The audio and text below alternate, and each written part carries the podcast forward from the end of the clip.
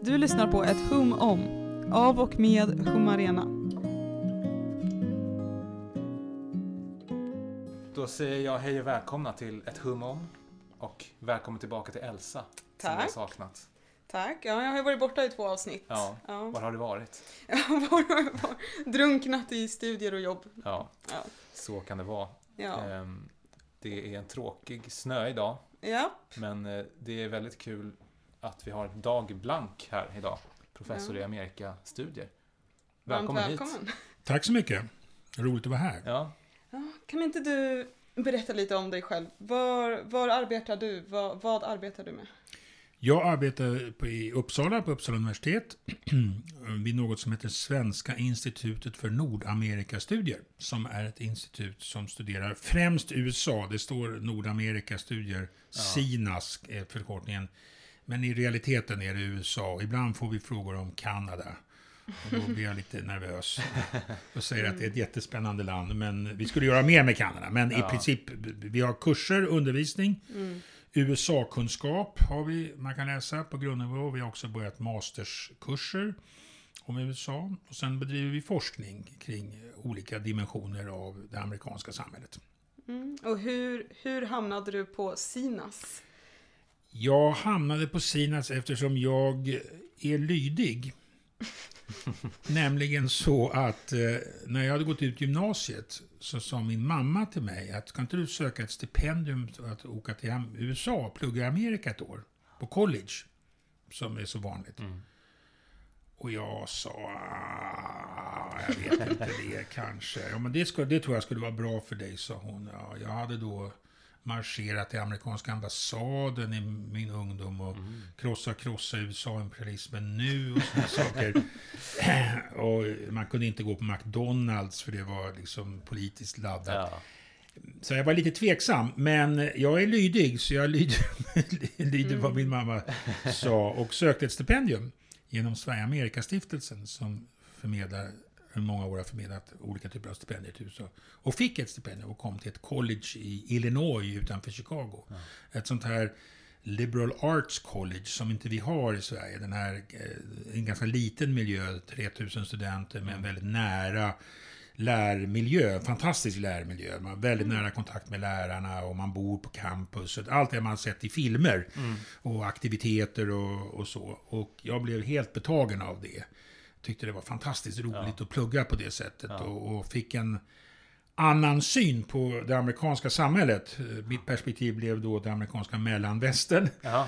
Och jag är fortfarande knuten till, till detta college efter alla dessa år. Jag har haft kvar kontakter. Jag ska resa dit på onsdag just nästa det. vecka. Ja. Mm. Och, eh, så jag har haft kvar, eh, och det, det är ett college, jag ska inte måla på om det, men det är ett college som heter Augustana College. Och det grundades av svenska invandrare på sin Jaså, tid. okej. Det fanns Okej. ett antal skolor som svenska invandrare grundade i USA. Det finns en i Minnesota som heter, Minnesota som heter Gustavus Adolphus College, Mm. alltså efter Gustav II Adolf. Ja. Eh, och de här, Augustana har då kvar eh, en svensk profil. Man undervisar i svenska till exempel, Mm. som ett främmande språk. Det är inte så jättemånga amerikanska universitet och colleges som gör det. Nej. Nej, det låter ovanligt. Är Ja. det ett populärt ämne? Där? Ja, det är det. Och, och, och i många år så var jag knuten till en sommarskola som Augustana hade. Vi tog studenter därifrån som läste svenska. Eller, ja, alla som ville läsa svenska helt enkelt. Eh, Många, men många kom från det här colleget. Och så var vi sex veckor i Sverige. Intensivundervisning, summer school. Okej. Det är något väldigt amerikanskt. Men sam- ja, det låter amerikanskt. Ja, eh, och att lärarna, Ja, ja. lärarna åker med studenterna. Jag tänker ibland eh, om mina kollegor i Uppsala. Jag tror inte det är jättemånga av dem som på sommaren skulle vilja åka iväg sex veckor med 30 studenter till någon plats och ha intensivundervisning. Alltså. Nej. Det, men det är, ett, det är ett väldigt, det finns ju jättemycket, alla amerikanska universitet har nästan har sådana här foreign term abroad och summer abroad. I London inte minst, det är ju, det är ju väldigt populärt. Där finns det, hela, det finns en marknad för det, för att hyra ut eh, bostäder. Jaha. Bara kom, man kommer med amerikanska 50 studenter eh? Ja. amerikanska 19-åringar. Ja. man ska ha kontroll på dem. De måste kunna bo någonstans och de måste kunna äta och, Ja. och sådär. Så det, mm, vi, var på en folkhögskola i Bohuslän med det här gänget. Och det var ju väldigt bra, det fanns ju allt man behövde. Ja. Och så kunde man ha intensivundervisning Ja. där. Ja. Det känns ju lite i och för sig som såna här, eh, eh, vad heter det, såna här språksommarkurser som svenskar åker på. Ja, Men då åker man ju mest till kanske, ja men till typ England. Och ja. såna här, jag åkte aldrig på en sån, men språkresor heter det. Ja. Ja. Det låter som det Mm. ligger utanför eh, liksom undervisnings... eh, ja, jo det är klart, det är ju tidigare. Ja, ja. ja, Ja. nej, nej. Nej, men det här, de fick då Ja. poäng på, från det här colleget från Augustana. De Mhm. fick credits då, Ja. alltså poäng för det de läste där. Och vi hade också mest språkundervisning, men vi hade alltid en del om, om, om Sverige också. Va? Man lärde sig, och sen gjorde vi massor av utflykter och studiebesök. Och, eh, ja, de blev en liksom immersion. Och Ja. många av dem var... Man kan ju fråga sig varför ville de läsa svenska? Mm. Det var alltså massa olika skäl. ja. En del, eh, Augustana som många amerikanska universitet har ett krav på att man ska läsa ett års främmande språk Mm. för att få sin examen. Mm. Och många av dem hade skjutit upp det. De är inte så intresserade av att läsa språk. Nej. Och så här var liksom sista, du måste dem. Så det var ett väldigt instrumentellt skäl. Ja. Men sen fanns det folk som var, det var en kille som, eh, han var väldigt duktig. Han kom från St. Louis och jag frågade, men varför läser du egentligen svenska här? Jag vill kunna förstå varje ord i Ingmar Bergmans filmer. Oj. Oj. Ja. Han var en Bergman-fantast Ja. va? Okej, så very good reason. Ja, och så, så, så han ville kunna lära sig svenska av den anledningen. Ja. Så det finns många olika skäl. Okej, men det kanske var många som var så på något vis svenskättlingar också som ville Absolut. eh, lära sig Precis så. forna språk. Precis så. Det var många ungdomar då som hade mm, farföräldrar eller morföräldrar som hade svensk bakgrund och som tyckte det här var så viktigt att komma till Sverige. Mm. Så de liksom sa, nu måste du åka dit och kanske hjälpte till att betala och sådär. Och de där ungdomarna hade ofta då vuxit upp kanske med en lite romantiserad, nostalgisk Ja. bild av Sverige genom farmor och farfar. Och så kommer de till det moderna Sverige och Ja. ser något helt annorlunda. Mm. Och träffar ungdomar i sin egen ålder som lyssnar på samma musik som de gör. Och, Mm. och, får, och, och lyckades en del av dem faktiskt utvecklade en egen relation till Sverige på det Okej, sättet. Och har, jag, jag har en del kontakt med dem fortfarande och, och säger att det där var jätteviktigt för mig. Jag lärde mig någonting om Sverige och på ett Just annat det. sätt. Att det inte bara är det här romantiserade drömlandet som bara finns i, i fantasin utan man får, det är liksom ett reellt land med sina Precis. för, vad man säga, sina baksidor och sina Ja, framsidor tänkte ja. jag säga, men det kan man ju inte säga. Sina Ja, för och nackdelar. för och Ja. nackdelar. Det, det, det är faktiskt ganska intressant, alltså, den, för den svenskhet som uppstod i USA bland eh, emigranterna som kom dit. Och de skapade en sorts svenskhet naturligtvis. Och den lever ju kvar idag i, eh, i de följande generationerna, eh, många generationer senare. Och den ändras ju och påverkas. Och den kan man säga, den svenskheten är ju en egen svenskhet, skild från den rikssvenska svenskheten. De har liksom skilt sig från varandra naturligtvis. Det är en amerikansk I en amerikansk kontext. Ja, amer- precis så. Svenskhet. Och, och, och, ibland så fanns det då en, intressant, eh, man kunde observera bland de här kursdeltagarna, det som är också en generell observation om svenskheterna i Sverige och USA, att de, är, att de har, avviker från varandra och att när de här svenska-amerikanerna kom hit då, som, eh, vi hade alltid några som var väldigt eh, betagna av sin, upptagna av sin svenskhet, och de blev förvånade Mm. när de träffade den rikssvenska svenskheten. Jag kommer aldrig glömma en, en väldigt trevlig kvinna, hon kanske var i kring 60. Och för henne utgjorde religionen en väldigt viktig komponent. Den lutherska religionen. Ja, Va? Och det var för henne att vara lutheran, lutheran. Det var samma som att vara svensk. Okej. Okej, och eh, jag kände mycket väl till det där. Och vi pratade då med dem ibland om att Sverige var idag ett ganska sekulariserat land. Och det är en stor skillnad från USA förstås. Och hon skulle då gå i kyrkan. Och det låg en kyrka precis tvärs över gatan från folkhögskolan. Och jag sa, ja, ja, oh, sure. Klockan 10 på söndag kan du gå dit. Och så, så var, hade vi kaffe då klockan 11 på söndagarna. Så hon kom då efter första söndagen till kaffet och då var upprörd. There was no one there! Mm. Var, var, var det här i, vad sa du, Bollnäs? Nej, i Grebbestad i Bohuslän. Ja. I Bohuslän, ja. Ja, ja. ja. Som är ju gamla chartuanska bygder. Men det var inte jättemånga som gick i kyrkan. Och det var hon, och då sa jag, ja nu kom, får vi ta en diskussion igen om den här sekulariseringen. Ja. Och för henne var det...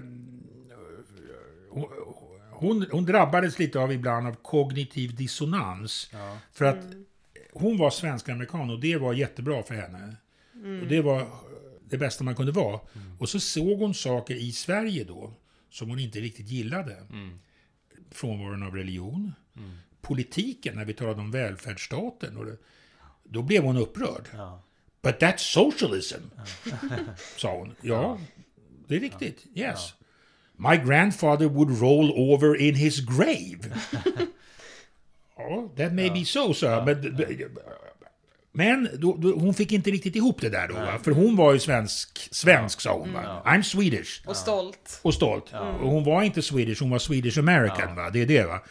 Så det var lite, ibland lite jobbigt för henne hur hon skulle kunna få ihop den här, det moderna Sverige med bilden av Sverige som var så viktig för henne. Va? Men är det så att den här amerikanska svenskheten, är, är det liksom en, en frusen bild av någon slags Sverige från eh, 1800-talet eller tidigt 1900-tal? Eller är det, Ja, är det inte det heller? Det finns ju olika svenskheter naturligtvis, men en är sån. Ja. En är precis den. Alltså den, det, är en, det är ett eko av svenska kulturella, religiösa mönster från det sena 1800-talet och början på 1900-talet. Som sen förs över till Amerika och sen som får fotfäste där och, och sen lever lite isolerade från Sverige. Va?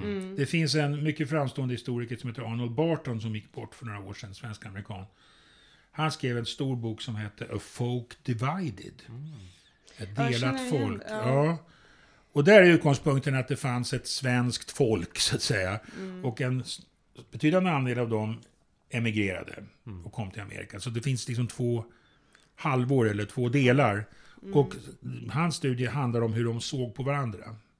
Hur, hur såg svenskarna, rikssvenskarna på svenska-amerikanerna, hur såg svenska-amerikanerna på Sverige? Mm. Och han, han, en formulering han har var att det var a, century of misunderstandings på något sätt. Va? Att de känner en gemenskap, men det finns... Om man tänker på, om ni har sett på det lite märkliga tv-programmet Allt för Sverige. Ja, jag tänkte Ja, precis nämna det väldigt faktiskt. Ja. Där ser man, Ja. där ser man det där väldigt tydligt illustrerat. Och där ser man också, man kan göra många observationer om det. Ett kan man säga att det faktum att SVT fortfarande producerar det Mm. visar att vi har ett intresse i Sverige. De gör det fortfarande i år alltså? Eller liksom... Ja, jag- Förra vet året inte. vet jag att det gick. eh. Det har gått länge. Ja, Va? ja, Och det visar på att det finns ett intresse i Sverige fortfarande för svenska amerikaner. ja. Man kunde tänka sig att det skulle dö bort efter ett antal generationer, Ja. men det har det inte gjort. Det finns, vi har fortfarande intresse för det. Och sen visar det också på skillnaderna mellan svensk... Nu, nu är SVT, gör de det där, de spetsar ju till det lite grann. ja, ja. Regelverket säger att de amerikanska deltagarna, de ska aldrig ha varit i Sverige.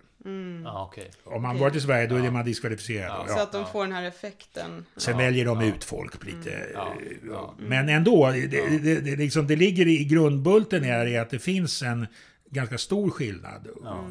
Men eh, jag tänker, eftersom du nämnde migration, Mm. och så tänker jag för våra lyssnare, om det är någon som undrar, så det vi pratar om när vi pratar om de här svensk-amerikanerna nu, det är ju främst kanske de som lämnade Sverige på 1800-talet och kom till eh, Nordamerika, främst USA, och, och bosatte sig där. Och det är liksom de och deras eh, Ättlingar. ättlingar som vi pratar om. Bara för att, för att Ja. Klargöra för lyssnarna. Precis, och det var, ju, det, det var ju en betydande andel av den svenska befolkningen Mm. som av olika skäl, främst ekonomiska och sociala, Ja. utvandrade. Mm. Man brukar räkna med att, ehm, man kan, det är svårt att uppskatta, men man, kanske en fjärdedel av den svenska befolkningen 1900 bodde i USA. Mm. Det är en väldigt stor Det är en stor andel. andel, om man, om man, statistiken är, men om man räknar relativ emigrationsintensitet i förhållande till befolkningens storlek, från, under den europeiska Ja. utvandringen här, det land som hade den högsta emigrationsintensiteten var Irland. Ja. Ja, just det. Och sen kommer ingenting och ingenting. Sen kommer Norge och Sverige. Norge är också väldigt starkt. Irland är exceptionellt. Va? Det, Ja. Irland har fortfarande en mindre folkmängd idag än den hade innan den stora emigrationen på 1850-talet började. ja, just det. De är få, vad är de? Fyra, fem? Ja, fyra, fem. Ja. Och amerikansk statistik, um, amerikanska statistiska centralbyrån, censusbyrån, till skillnad från Sverige efterfrågar folks etniska ursprung. I Sverige får man Ja. inte fråga den, ställa den Nej. frågan. Man kan ställa frågan var man är född. Men vi vet inte hur många samer det finns i Sverige. Nej. Nej. Vi vet nej, inte hur många kurder det finns i Sverige. Nej. Därför man får inte ställa den frågan. Nej. Av olika skäl. Mm. USA, det är olika länder och olika historier. USA ställer den frågan. Mm. Vilken är er nationella, etniska ursprung, så att säga? Och, och där kan man då se att Irland, de som säger att de är av irländsk härkomst, Mm. det är kanske 35 miljoner personer. Det, Och, och på Irland bor det fem. Och hur många säger att de har svensk härkomst? Ja, det, är- det är mycket, mycket bra. Det brukar variera, men det ligger kring 4 miljoner. ja, men det är mycket det också. För Ja, det där det- irländska ser man ju verkligen i, i amerikansk kultur med de firar St. Patrick's Day. och Absolut, det, va? Men, och finns det samma, för det där med det svenska, det kanske man inte ser lika tydligt, men, men finns det arvet också, syns det i, i populärkulturen och... Ja, man kan säga att det där svenska arvet syns kanske regionalt. Ja. I vissa om, alltså åker man till Minneapolis i Minnesota till exempel, Minneapolis St. Paul. Där är det en väldigt tydlig medvetenhet om både det svenska och det norska. För norrmännen, om man frågar hur många norrmän säger att de, personer säger att de har norsk härkomst. Det är också omkring 4 miljoner, mellan 4 och 5 miljoner. Ja. Och det är intressant därför att det var betydligt fler svenskar än norrmän som utvandrade. Det betyder att norskheten har överlevt bättre i USA än vad svenskheten har gjort. Och de är ungefär jämnstora idag, medan många fler svenskar än norrmän överlevde. Och det kan man fundera på varför det norska verkar vara starkare. För det, det är det, det norsk-amerikanska. Mm. Det är inte så att det bara är mer, ehm, så att säga, om man är lite osäker på sitt ursprung i USA, det är inte så att man då hellre tar Norge än Sverige. Det liksom finns en bättre Det kan det, bild av det, Norge. alltså många av de här personerna, om man skrapar lite, så har båda och. Va? Ja, Mm. Och de, men då väljer de kanske snarare norskt än Mm. svenskt. Och det beror, min tes där är att om man ser på Norge och Sverige vid slutet på 1800-talet under då massemigrationsperioderna i båda länderna. Mm. Så var ju Norge i en mera nationell fas än Sverige. Norge Ja. ledde mot unionsbrottet och det fanns en norsk nationalism som kom underifrån också. Det var mera radikala grupper och det bredare folklagren. Och det var ju de som utvandrade. Och de hade liksom blivit berörda av den. Men i Sverige så var nationalismen kanske på 1890-talet brukar man tala om eh, nat- svensk. Det är en rörelse uppifrån mycket mer. Va? Det är en så att säga överklassrörelse, Ja. konservativ rörelse. Ja. Heidenstam och storsvenskheten och så vidare. Som inte i alls i samma utsträckning förmodligen berörde emigranterna som var lägre Nej. ner i de sociala skikten. Så det kan vara en förklaring. Sen och, då, och då kommer man till Amerika med en norskhet, starkare norskhet än starkare svenskhet som man sen Okej. för vidare till nästa generation. Va? Var svenskarna snarare kanske lite arga på, på sitt gamla land? Delvis kan det ju finnas det. Att man var ju tvungen att lämna landet. Ja, Varför ja. ska man hålla bevara någon sorts svenskhet då? Ja.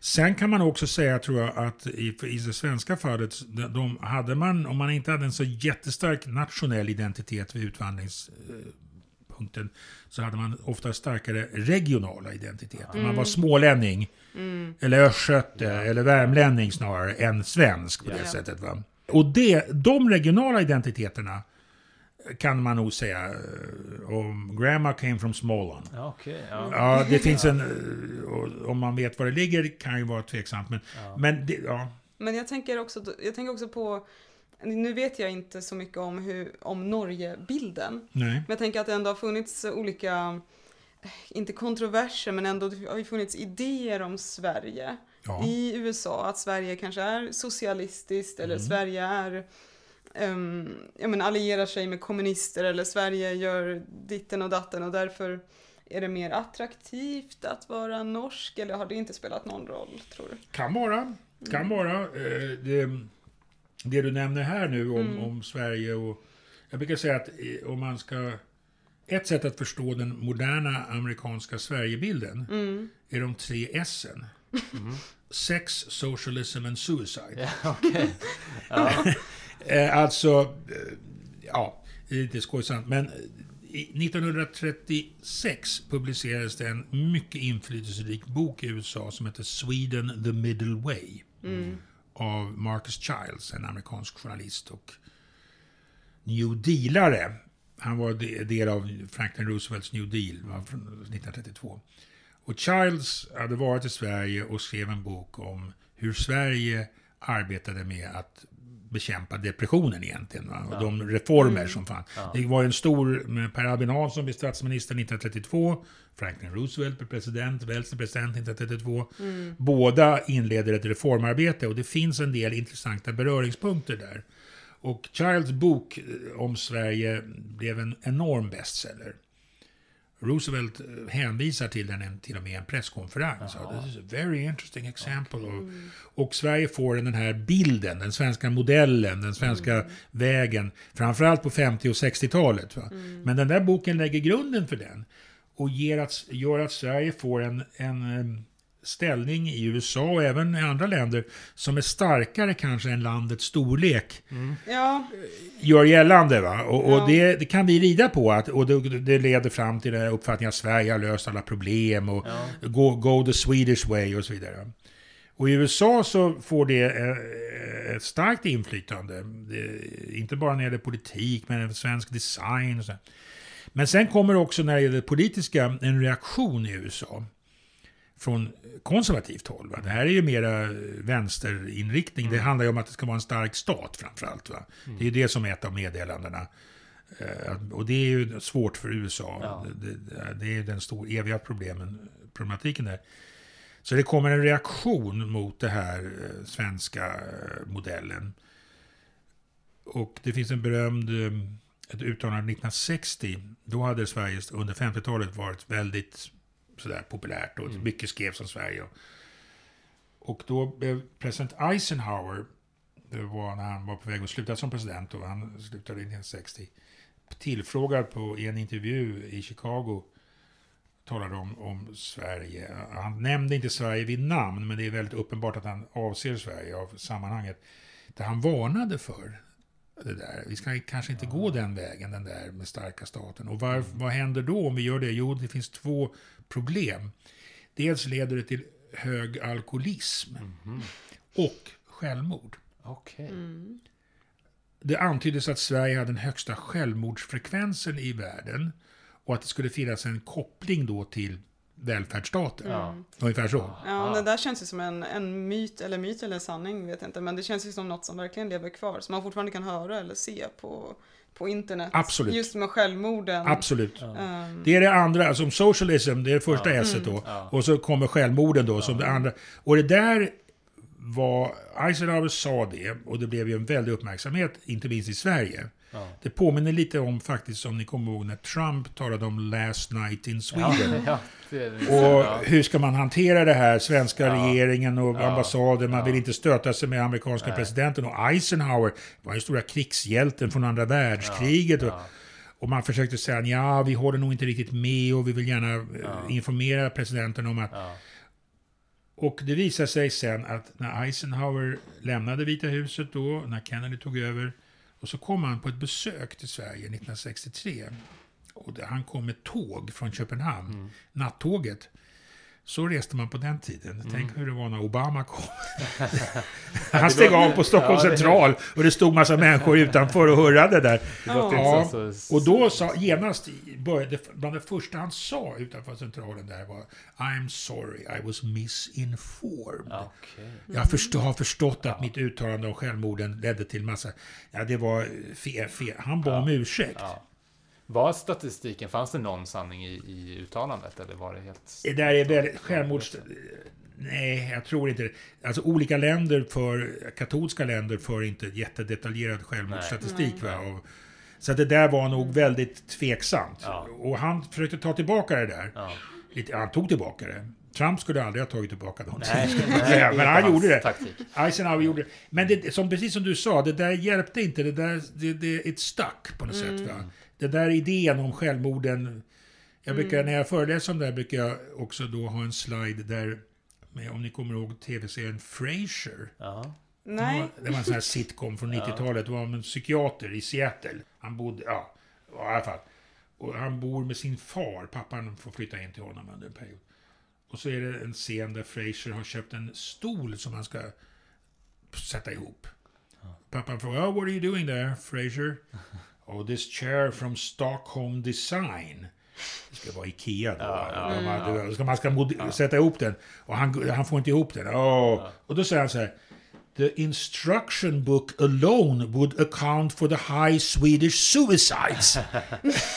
alltså Ja, om man, om man kan skoja om det på en, på en sån här sitcom. Ja. Då får man anta att det finns en ganska stark förförståelse Ja. om Swedish suicides. Va? Allmänt vedertaget. Vedertaget, ja. Mm. Och, det, Ja. och, liksom, ja, och fortfarande idag, jag minns, nu minns jag inte vad de sa, men jag kollade på uh, The Office Mm, från USA, The Ja. Office USA, och Ja. då var det också något avsnitt där de liksom, det var det. "Ja, I'm not, uh, I'm, we're not in Sweden, Ja. när det var Ja. något så här att de gjorde något, uh, Ja. antagligen något som skulle ses som socialism då, så sa de this is Ja. not Sweden. Och då är det liksom, Ja. det finns fortfarande Ja, kvar. det gör det. Ja, det gör det. Ja. Även nu 90-talet och Ja. sen nu idag och så. Men Ja. det är intressant de två, för det känns ju som både då att man pratar som Sverige som någon slags utopi i vissa sammanhang. Mm. Som att, och, Mm. och sen det här mörka också. Det är, Jo, det beror, ju på, ja. det beror ju på ens egna... Det, det är sällan en... Det är samma som vår bild av USA. Mm. Det används som ett internt debattslagträ, Mm. så att säga. Det är sällan amerikanerna egentligen förstår vad, vad, vad som pågår i Sverige. Mm. En del gör det, men inte många. Men man Ja. använder det som ett eh, positivt eller negativt exempel. Ja. Precis som vi använder USA. Men om man tänker att de har en, en, som vi pratat om nu, en bild eller vissa har en bild i USA om Sverige som kanske inte helt stämmer. Vad tror du om en amerikanare fick veta vad vi tror om USA? Vad tror du de generellt skulle reagera på? Vad är det för fördomar som svenskar har? Vad har vi för... Om det... Ja, Vi är ju ganska amerikaniserade brukar man ju säga. Ja. Och Ja. Det många- kan man säga. Det är Ja, kanske Men det mest skulle- amerikaniserade Ja, landet ja, i världen. ja. Men skulle de hålla med? Ja. Då, det, det där är en väldigt intressant fråga. Eh, vi har studerat lite i den amerikaniserings... eh, men det, där är det också samma grej som att, det, som att det skiljer sig, svenskheterna i Amerika och Sverige skiljer sig.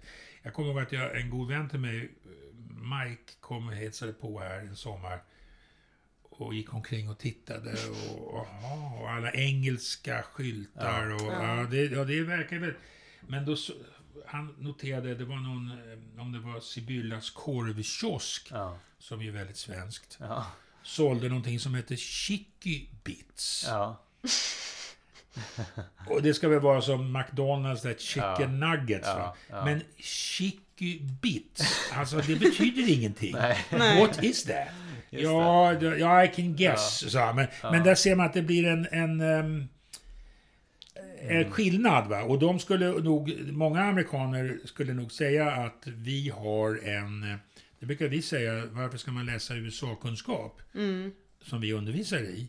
Vi vet ju så mycket om USA redan. Ja. Ska man inte lägga resurserna på Kina och Indien och Mm. länder som vi kanske minns, minns vet mer om? Då brukar jag säga, förutom att jag vill ha ett jobb, så jag tycker vi ska fortsätta ha undervisning i USA-kunskap, så säger jag att vår kunskap om USA är selektiv. Mm. Och det finns st- stora delar av det amerikanska som vi inte riktigt förstår oss på. Vi tror att vi kan USA så väl eftersom det är så nära. Va? Och det Ja. USA vi gillar, det är det vi intresserar oss för. Ja. Eh, New York och Upper West. Side och alla coola barer i Brooklyn och så vidare. Men sen finns det den andra delen, det är bara konstigt och då avfärdar man det bara som dumheter. Mm. Och då kan man ju säga att okej, det kan man göra, men det här är kanske världens mest mäktigaste land, brukar jag säga. Mm. Ignore it at your peril, så att säga. Ja. Man ska ändå... För, ofta, med våra studenter, en fråga som de alltid ställer, det är varför har de dödsstraff? Ja. Mm. ja, varför har de det?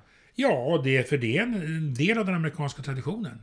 Och ska inte Obama, när Obama var president som ju var så populär i Sverige, ska inte han eh, gå till kampanja på att avskaffa dödsstraff? Nej, så det kommer han aldrig göra. För det, han vinner inte val på det. Nej.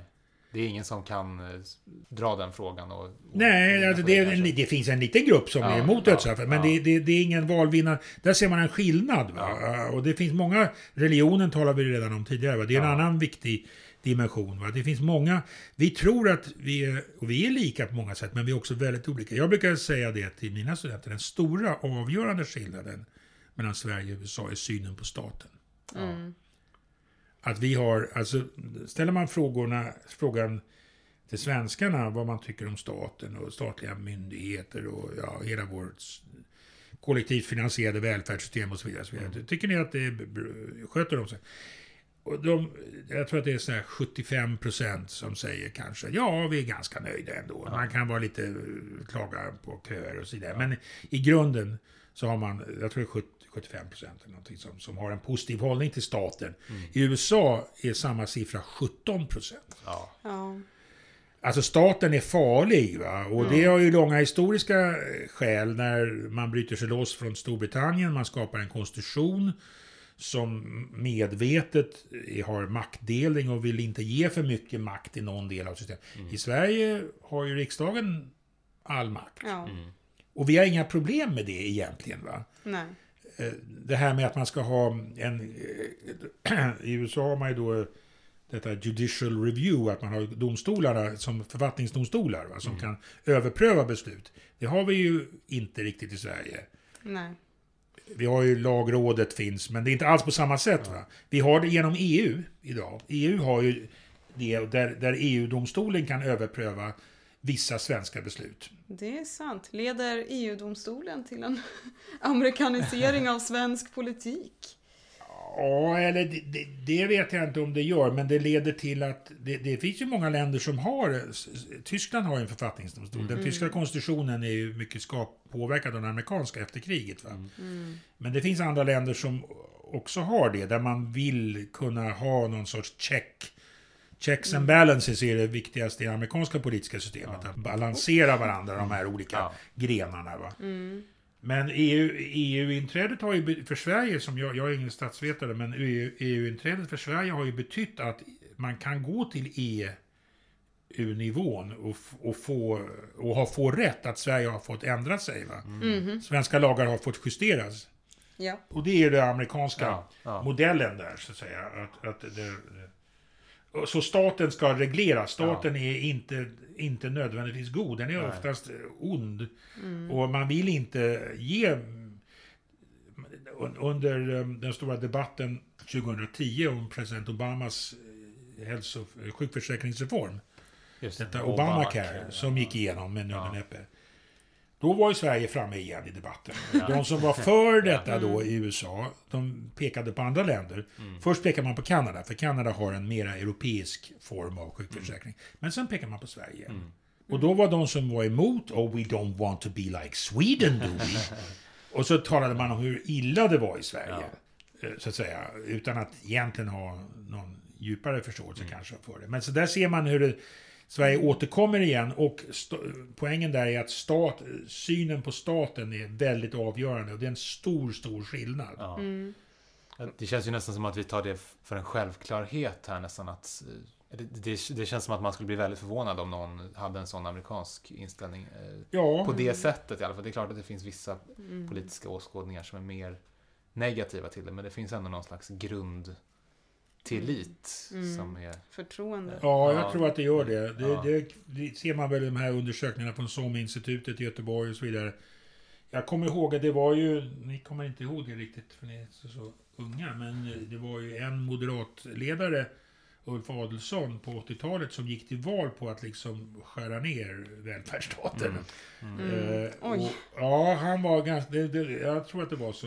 Man kan kolla det. Men, och det gick inte bra för dem då. Det brukar jag tänka. Där var det kom en... Ja, Nej. det, det, det var under de neoliberala Ja, eh, vågorna på 80-talet. Så det tycker jag, tänk, jag brukar tänka, där ser man att det precis som du säger, att det en, finns en, en fortfarande... Jag brukar tala med amerikanska bekanta. Min mamma dog för några år sedan, hon bodde på äldreboende och man har folk i samma ålder, de kämpar med det, samma frågor. När jag berättar då vad det kostar ja. att komma på ett äldreboende i Stockholm, alltså de blir helt chockade. Vad kostar det? Ja, hon betalade väl kanske 2000 kronor i månaden eller någonting Ja. sånt där. Va? Ja. Det, det, det, det, är ju lite Och det- grad, grad, Ja. och det tycker så, jag låter mycket. Ja, det är så subventionerat så in i Ja. bäng. Va? Ja. Medan amerikanska kompisar de betalar ju tusentals dollar i Ja. månaden. Och sen är det sån variation i kvalitet och det beror helt på vad man har för försäkringar. Och, och Mm. hela den här oron som man har för sjukförsäkring. Har jag råd? Om jag, tänk om jag blir sjuk? Hur ska det gå med mina föräldrar? Mm. Hur ska vi lösa den där? Vi, oroar oss ju för det också delvis, men, men inte den typen av ekonomisk oro Nej. Mm. som finns där. Nej. Och det, det är en väldigt stor skillnad och många amerikaner som kommer hit, de blir ju helt... De kan inte tro sina ögon. Nej. Sen får man då tala mer om, om hur det finansieras och hur mycket Mm. skatt man betalar och så vidare. Va?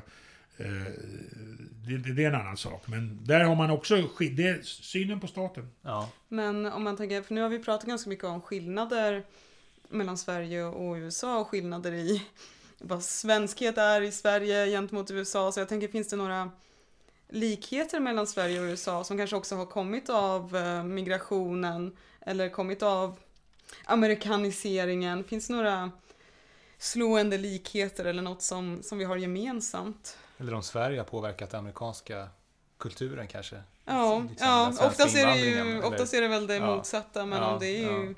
Ja, det är ett, ett asymmetriskt förhållande kan man Ja, säga. ja, De är så mycket större. ja. Men jo, finns, det, sen finns det ju många beröringspunkter naturligtvis. Det finns ju inte minst inom populärkulturens område, Mm. tv och film Ja. och allt det allt, hela det eh, sfären har ju USA varit oerhört framgångsrikt. Ja, ja. Inte bara i Sverige, men gärn, mycket i Sverige. Eh, Det finns intressanta studier om hur det fanns ett motstånd, det har alltid funnits ett, ett, ett, ett på kanske lite elitnivå, lite högkulturellt motstånd mot USA. Amerikansk kultur anses ofta lite inte så fin och Nej. lite sådär. Men, men, och, men alltså, det har funnits förslag till att man ska begränsa antalet tv-serier och begränsa filmimporten och så vidare. Därför att det är ett hot mot den nationella kulturen. Men tittar man på vad folk, när folk röstar med fötterna, så är det ju oerhört populärt fortfarande. Ja. Mm. Och, och när de här tv-serierna kom, de första, när svensk tv kom igång, men hade ju inte så mycket egen program, programproduktion Mm. som man var ju tvungen att köpa in.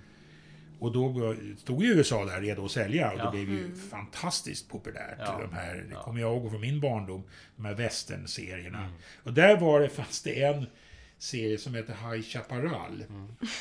Som var, eh, ja den var en western-serie. Det var, bodde på en, en, en eh, farm, eller en ranch där och det var olika figurer. Och den blev oerhört populär i Sverige. Ja. Kanske mer populär än i USA. Det var vissa personer som var då Manolito, han var en mexikansk eh, re- farmhand där. Ja. Och han blev jättepopulär i Sverige. Han var så populär så att han, de turnerade i svenska folkparker. Då, det, det, av någon anledning så... Jag blev intervjuad av en amerikansk journalist, radiokille från NPR, alltså den icke-kommersiella radion. Mm. Jag hade kommit för att göra ett reportage om... Det finns en theme park, som man säger i Amerika, en, i Småland som heter High Chaparral. Ja. Ja, Ni känner till High. Chaparral? Ja, den blev väl översvämmad i höstas tror jag. Ja. Så den var uppe i, på, Ja. ja. mm. Det var Big Bengt som startade den. Han hette Mm. Bengt Erlandsson och hans son eh, Little Bengt tog sen över. Tror jag. Mm. Men det var som ett, eh, ja, en, eh, som ett Kolmården fast vilda västern. Mm. Med, Uppbyggt med hus och man kunde Ja. gå och bo där. Ja, och det kunde man besöka då som, på somrarna och gå och åka till High Chaparral. Och det, var, och det tyckte han var väldigt udda. Att mitt, mitt i Småland så finns det en del av amerikanska vilda västern. Hur ska Ja. man förklara det? Så han ville göra reportage om det. Ja. Mm. Och så, kom han, och så fick han på något sätt tag i mitt namn. Jag skulle, vi skulle tala om det där.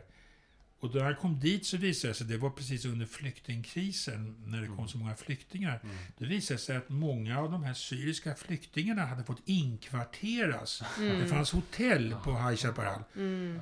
Och det var ju då ett ännu eh, ytterligare en twist på denna historia. Hur, Ja. hur uppfattade de? De var ju naturligtvis jätteglada att få komma till Sverige Ja. från krigshärjade Ja. områden. Men de bodde då i vilda västern mitt i Småland. Han tyckte detta är helt märkligt. Han intervjuade dem och vad, Ja. vad tycker ni? Ja, de var lite förvånade över detta. Ja.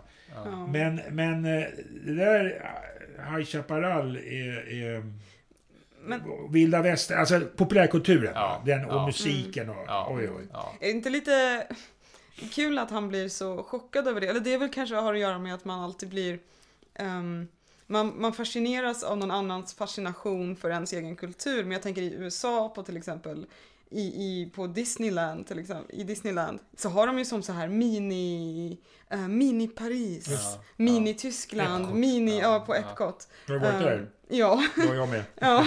Det är Och då- mycket märkligt. ja, exakt. Då har de ju som små miniversioner av varje land i Europa. Mm. Det tycker de är normalt. Men High Chaparral, det tycker de är galet. Men jag tänker, det kanske är den här, just det här varför, man förstår typ inte fascinationen Nej, blir- för ens ja. egen kultur. Nej, det, ja, man kanske skulle bli lite förvånad om det fanns ett eh, mini i Stockholm i, ja, jag vet inte. Ja. Men det gör det ju bland svenska-amerikanska, i svenska-amerikanska bygder Ja. i USA. I Minnesota finns det ett, ett museum som heter Gammelgården. Det är som ett litet miniskansen Ja. med gamla byggnader och så Ja. vidare. Ja, men, men Det blir man ju lite fascinerad av i man blir ju det. Men, faktiskt. men ja. precis som du säger, att det, det är i båda fallen, både det svenska i USA och det amerikanska i Sverige, så är det en, ett glapp mellan ursprungskulturen och den kultur som det verkar i. Ja. Och det är ju inte så konstigt egentligen. Va? Man, men det, det, så det är någonting som händer i det där glappet. Det blir något annorlunda. Det påverkas av den kulturella kontext i vilket det finns. Man kan se det kanske tydligast, brukar jag tänka på, när det gäller det svenska språket i USA. Det har studerats en hel del. Emigranterna kommer dit och de talar svenska. Och språket talas där. Mm. Och det uppstår en, em, i den här svenska-amerikanska kultursfären då, som uppstår där, så spelar språket en väldigt viktig roll. Det finns, utkommer över 300 svenskspråkiga tidningar i USA Mm. på sin tid som servar detta immigrant-community. Det trycks böcker, det, det, det, det just språket. Och, och det finns en enorm diskussion om språket. Hur ska vi kunna bevara det? Va? Och för att nästa generation, ja, de kanske kan en del svenska, Ja. men de börjar lära sig engelska förstås också. Va? Och ska man bevara svenska språket? Och för många så var svenska språket nyckeln till den etniska identiteten, till Ja. kulturen. De sa det att försvinner språket så försvinner vår, vår identitet, vår ande. I, sp- i vår ande, sa de, ligger i språket. Ja. Och så kämpade de jättemycket för att bevara språket. Ja. Idag kan man i princip säga att det svenska språket har försvunnit. Det finns folk som fortfarande talar svenska. Det finns ju samtida migranter. Ja, ja. De. Och nå- sen finns det några som har lärt sig svenska och så vidare.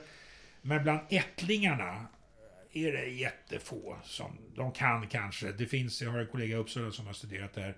Det finns en sorts symbolisk nivå. Man lär sig vissa ord som man kan säga. Mm. Ja. Det finns en jätterolig bok som skojar med svenska amerikaner och där handlar det om The Guide to Ingmar Bergman. Mm. Och man ska kunna då, eh, man ska vara god svensk-amerikan och, och det moderna Sverige ska man kunna Bergman-filmer, man ska kunna vissa titlar och man ska kunna dem på svenska. Ja, och man ska kunna, gärna om du lägger in ett citat från sjunde inseglet på svenska, då får du extra poäng. Det är någon sån här, man får en quiz man tar. Då skulle jag säga att de kan mer än gemene svensk vid det Kan här vara. laget. Ja. Det kan vara. Men språket var, och när språket försvann då sa man, då skulle, och det gjorde ju det, det. Men man kan ju då observera att det finns ju fortfarande fyra miljoner människor som säger att de är svenskar, svenska amerikaner. Men de talar inte svenska. Så, språk, så språket som ett, ett, ett kulturellt kriterium har, har faktiskt försvunnit, kan man säga. Vi är ganska bra på engelska istället då, så det kanske... Ja, det, så är det ju naturligtvis Ja. också. Va? Så Ja. att, så att, mm. Ja, vi kan blicka in lite i framtiden, tänker jag. Jag var, lite, jag var lite intresserad av hur du tänker kring, eh, för relationer, svensk-amerikanska relationer kommer ju med största sannolikhet fortsatt, fortsätta vara relevanta ja. en bra tid framöver. Och då tänkte jag så här, för du kan ju inte säga vad som kommer hända, men jag tänker om du skulle önska så här vad som skulle hända i den svenska-amerikanska relationen och, och, och hur vi kanske skulle kunna jobba för en, en bra relation eller för, Mm. jag vet inte, lite öppen fråga. Ja, då kan man ju säga, så, precis som du säger, vi har, nu har vi talat en hel del om migrationen och svenska amerikanerna och lite om populärkultur och Mm. amerikanisering och allt det där. Eh, Det finns ju många aspekter av svenska amerikanska relationer. Eh, Och, och de lever lite i sina egna spår ibland. Vi har det politiska. Det är en helt annan, ett helt annat spår. Va? Och det, inte minst och säkerhetspolitik och, och, och sådana saker. Va? Så det, det är väldigt, och de talar inte alltid med varandra. kan Mm. man säga. Men det, är- det, det, det, är en, det, men det är en viktig... Och ekonomiska relationer, alltså alla de ekonomiska kontakterna. Alla svenska high-tech-företagen till exempel, va, och hur de flyttar över till Kalifornien. Mm. När de eh, börjar i någon sorts inkubator i Stockholm och sen tar de det stora steget och känner Ja. jag var en gång på en resa med Uppsala universitet till, Kali till Kalifornien.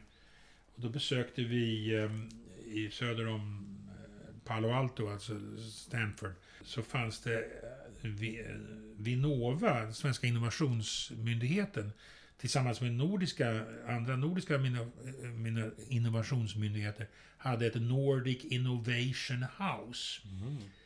Och det var en plats där sådana här entreprenörer som hade en idé, som hade tagit steget över Atlanten, utvecklat någon app eller vad det kan vara för någonting, Mm. kunde komma och få en plats där, få en arbetsplats. Och så skulle de då hitta finansiärer, hitta folk, riskkapitalister Ja. som skulle vilja investera i deras idé. Jag tror Ja. att det var det som var utgångspunkten. Så vi fick besöka där och så fick vi höra, träffa personer som hade, hade varit där och som sen hade lyckats. På temat How I did it. Mm. De var väldigt nöjda. De var 23 och tjänade jättemycket pengar ungefär. Va? Det låter ju kul. Ja, det, men, och det, men där ser man den dimensionen. Va? Och hela musikindustrin också är ju Mm. oerhört eh, sammanvävd åt båda håll. Va? Där kommer ju många hit, många amerikanska musiker.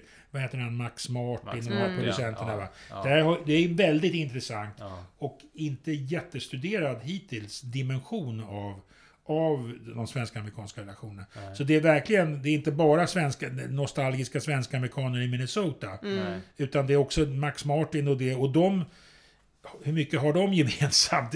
Lite kanske, men inte jättemycket. Nej. va? Det där är ju väldigt intressant, Mm. just med musikindustrin faktiskt. O, oerhört, det- måste man säga. Va? eh, Mm. Och väldigt framgångsrikt. Och Ja. tänk på Spotify och, Ja. och, och, och, där har ju Sverige verkligen... Bluetooth.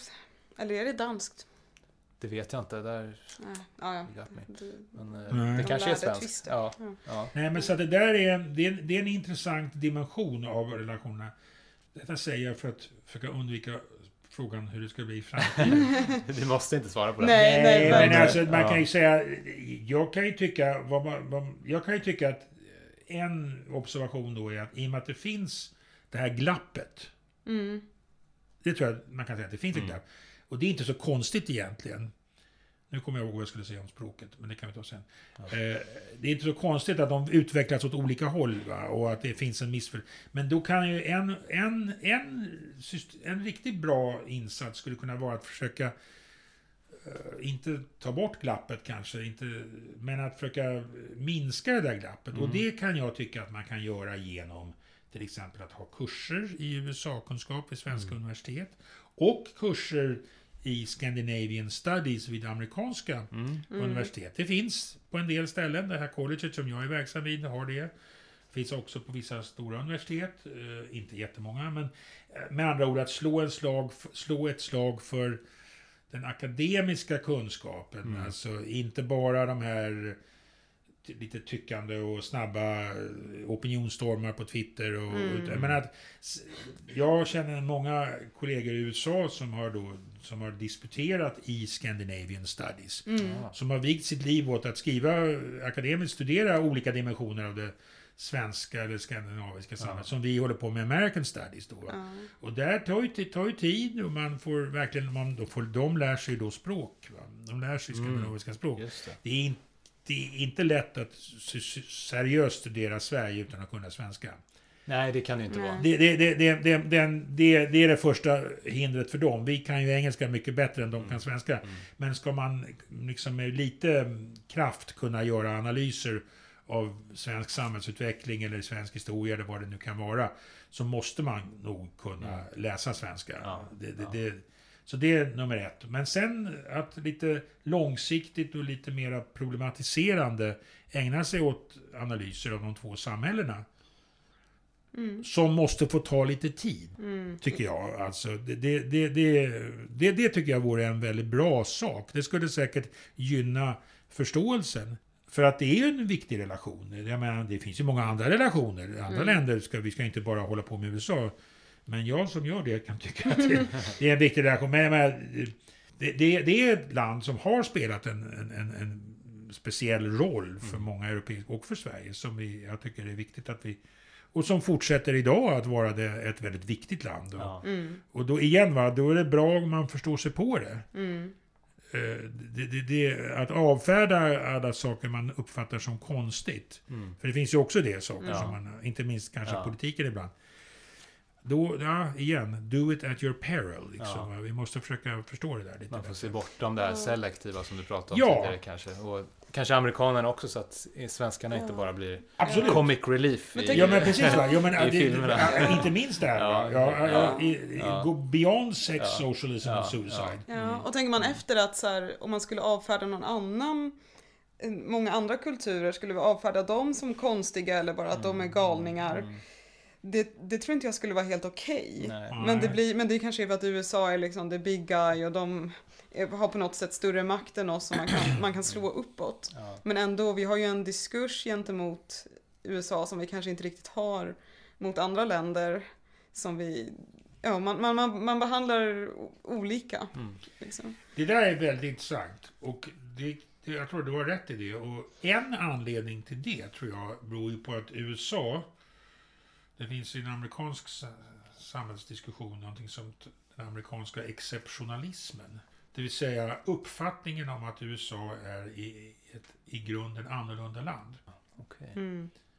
Uppfattningen i USA eller utanför USA? Både. Ja. Mm. Men det började, i- det, det, det går tillbaka till den franske eh, filosofen de Tocqueville, Alexis de Tocqueville, Ja. som kom till USA på 1830-talet för att studera det nya.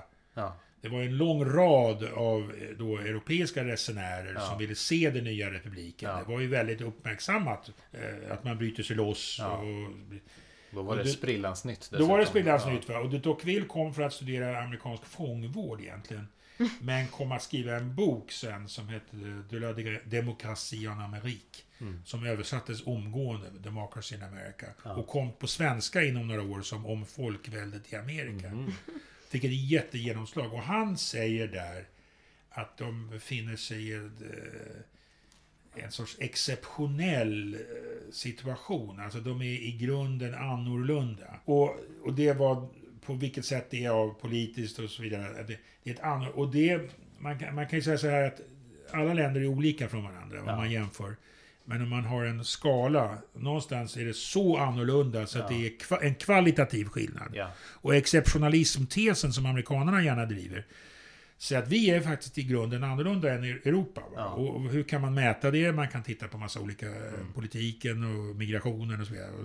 Sen finns det de som säger nej, det är inte annorlunda. Mm. Det är en variation på. Mm. Men de, den där exceptionalisttesen, den är intressant för komparativa studier.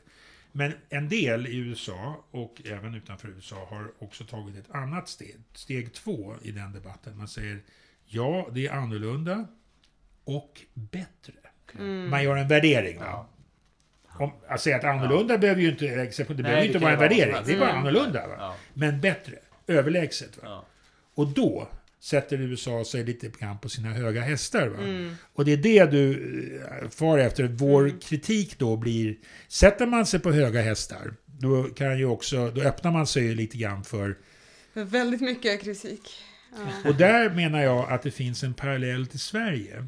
Om man får sticka ut hakan lite. Det har att göra med Ja. välfärdsstaten. Va? Ja. Sverige är också, där finns en koppling. Sverige är också väldigt nöjt över att vi har gått en egen väg, en Ja, speciell, kanske en Ja. exceptionell väg. Ja.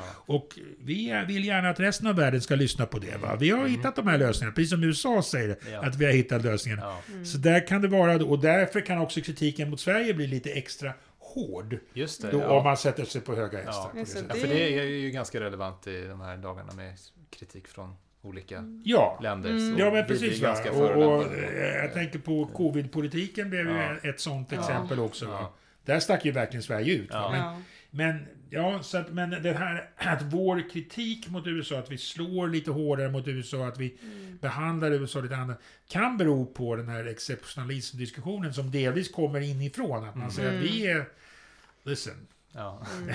De får skylla sig så här ska det vara va? Och, och, ja, Ja, då, ja, då, Andra länder... så- Mm, Ja, det är sant. Ja, det är- Vi är lika på det sättet. Också Ja. att om man tänker ex exceptionellt så kan man ju ofta se också att Sverige är eh, nu ska jag inte säga att Sverige är exceptionellt då, men vi är ju till exempel oftast ansedda som världens mest sekulära land.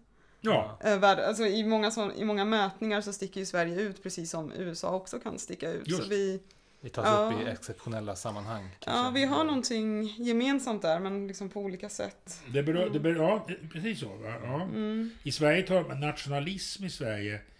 Det finns ju en del som menar det är inte den liksom, traditionella nationalismen. Historia och, och Mm. kungar och slag. I Sverige talar vi om välfärdsnationalism. Det är ju Ja. väldigt intressant faktiskt. Det är det. vad- Don't mess with our pensions. Ja. Dagis och Ja. föräldraförsäkring. Det är Ja. någonting som kan få det svenska hjärtat att Ja, bulta lite extra. Va? Mm. Slaget vid Breitenfeld eller... det, det, det har- glömmer vi bort. Men, Ja, men det, och många ja, andra länder ja. Mm. har ju mycket, har ju mycket mer den mer traditionella nationalismen. Sverige, det, och, och, det, och det är då en idéburen nationalism, det är en sån svensk idé. Och det är Ja. också den amerikanska nationalismen, är ofta knut, patriotismen är knuten till den amerikanska idén. De politiska idéerna. Ja, ja. Mm. Det är inte så mycket en gemensam kultur, den är ju så väldigt mångfaldig. Ja. Va? Mm. Utan då, när man ska bli amerikansk medborgare till exempel, då är det ju, ska man förstå konstitutionen. Ja, Man får då ta det här lilla provet. just Men det är liksom en rest av att det är en idé Ja, Mm. som man vill ansluta sig till. Va? Och det finns ju inget officiellt språk i USA till Nej, exempel. just Va? Man kan ju, nej, utan det, det, är inte, det ska inte vara en kulturell definition enligt den tanken, utan det ska vara en politisk definition. Och man svär trohet ja, till författningen och ska Ja. försvara författningen ja. som, där de här idéerna finns liksom nerskrivna. Just det. ja, det är ju intressant. Det är ju Mm. kanske lite likt då. vår Där finns en parallell. Va? Där finns en par- ja, man skulle kunna, men det är någonting som har uppstått i Sverige under 1900-talet. Va? E- efter folkhemmet, så att säga. Ja. Mm. Tidigare var den mer Mer, ja. eller Det finns ju andra länder som också har kanske en idéburen... Man kan tänka sig i Frankrike. Efter franska revolutionen Ja. så är det liberté, égalité, fraternité Ja. som ska definiera... Sovjetunionen är ett mycket bra exempel på en idéburen statsbildning. Ja. Va?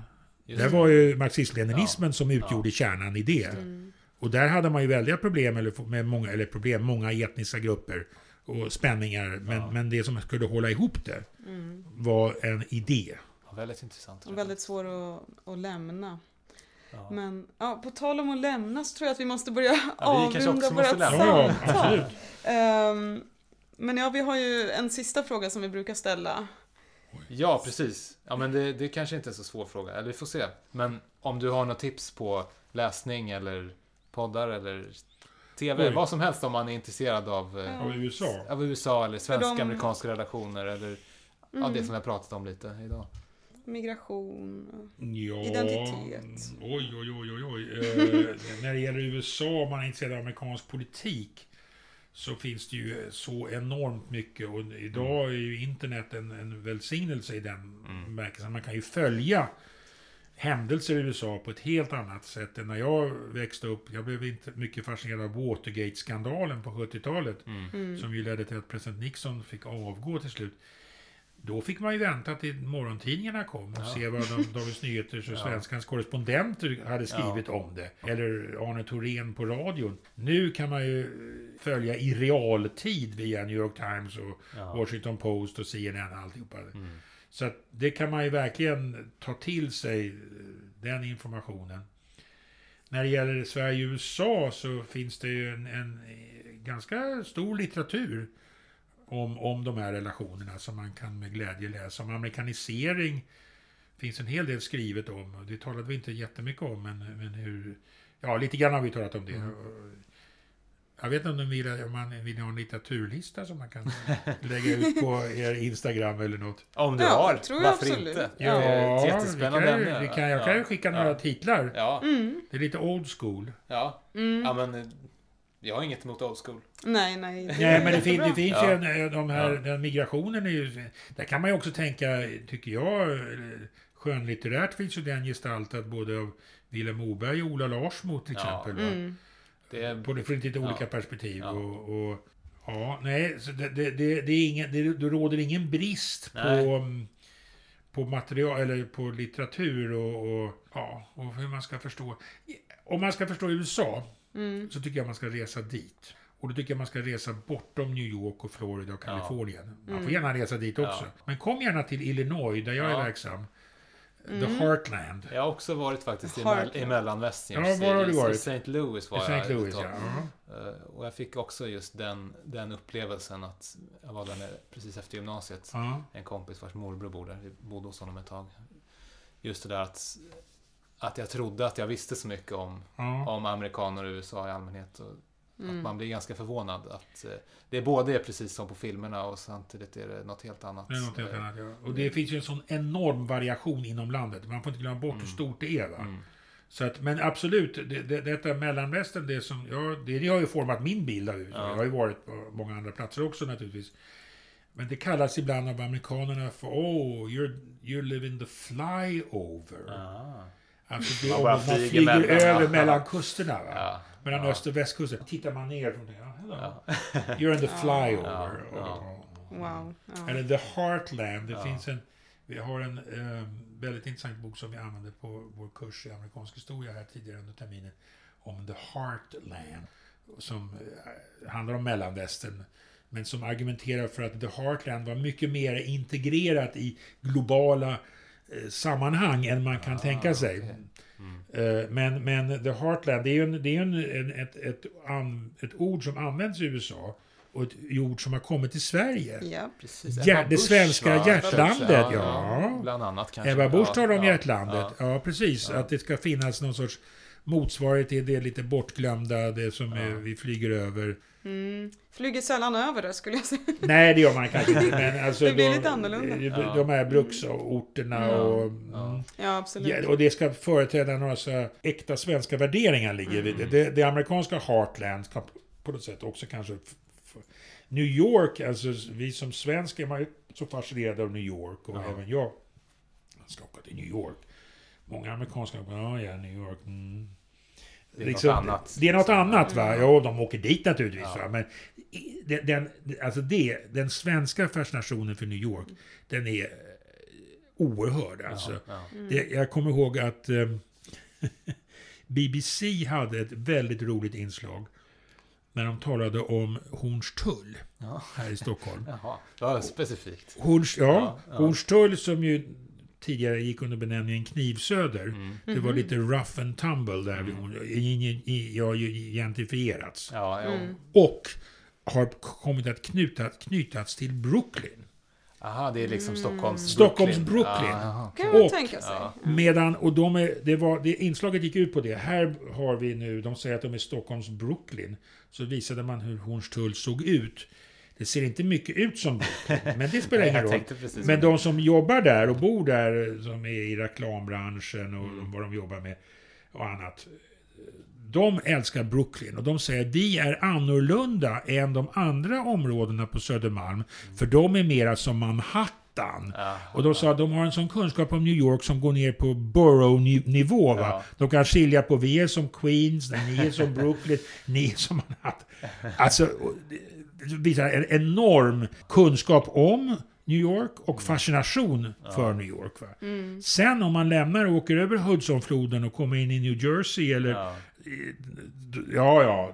Det är som den här eh, New Yorker-cartoonen som hade den här New Yorkarnas bild av USA. va? Ja, ja. Där det- är Los Angeles och, Ja, San och sen ja. resten, the flyover, Ja, ingenting. Va? ja. Alltså Sverige har en liknande. Mm. Och att, den, att kunskapen om New York är så detaljerad. Ja. Att man kunna det- säga vad som är Brooklyn Ja. och vad som är Queens och vad som är Staten Island. Jag vet inte om det finns något svenskt Staten Island. När jag hörde vet om det där det så sa jag, det är Ja. vi då på Kungsholmen som jag bor då. Ja. Det är vi då Staten Island? Ja. Oh, maybe, maybe you're Staten Island of Sweden. Alltså, det Ja. säger någonting om den Mm. enorma eh, plats New York intar på vår mentala karta. Det skulle ju vara kul om Mm. det var tvärtom, om det fanns ett, eh, om Brooklyn var Hornstull av New York.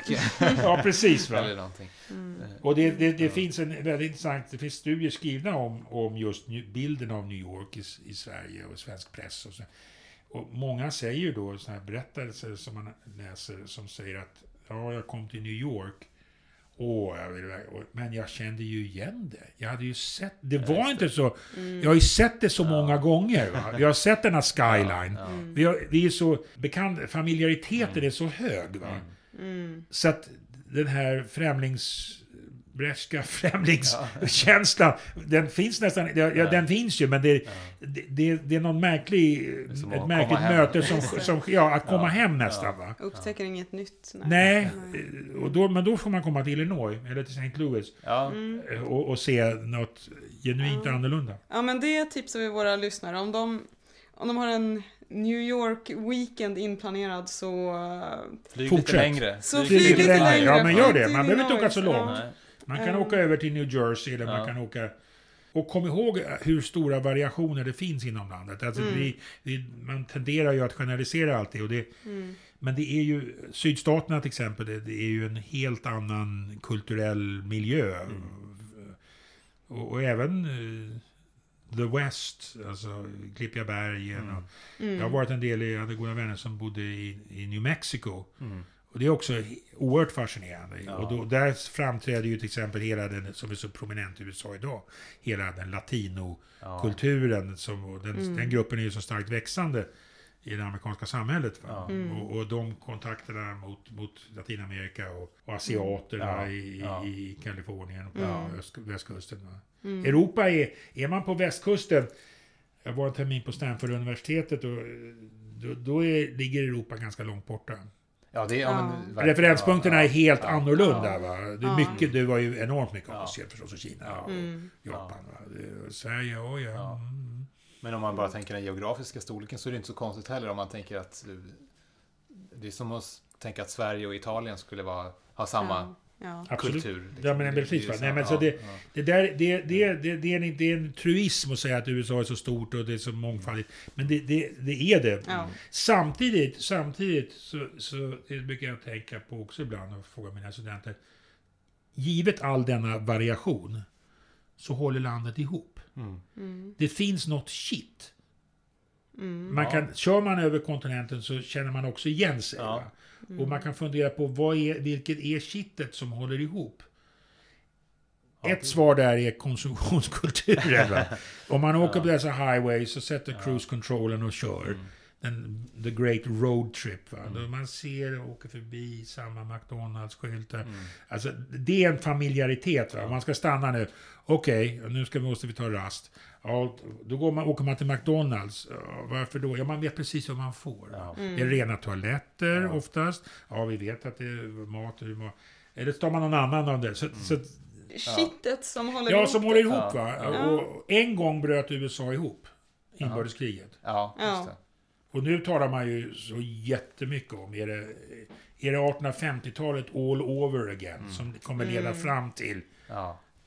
Men då hade de inte McDonalds. Då, nej, då hade de inte... Då, då var, nej, då, vad, vad Nej. är shitet? Det är, Ja. det är en fråga... är- Eller det politiska systemet Ja. skulle kunna vara ett annat. Ja. Men det, är- det där är en intressant fråga. Och hur starkt är det där shitet egentligen?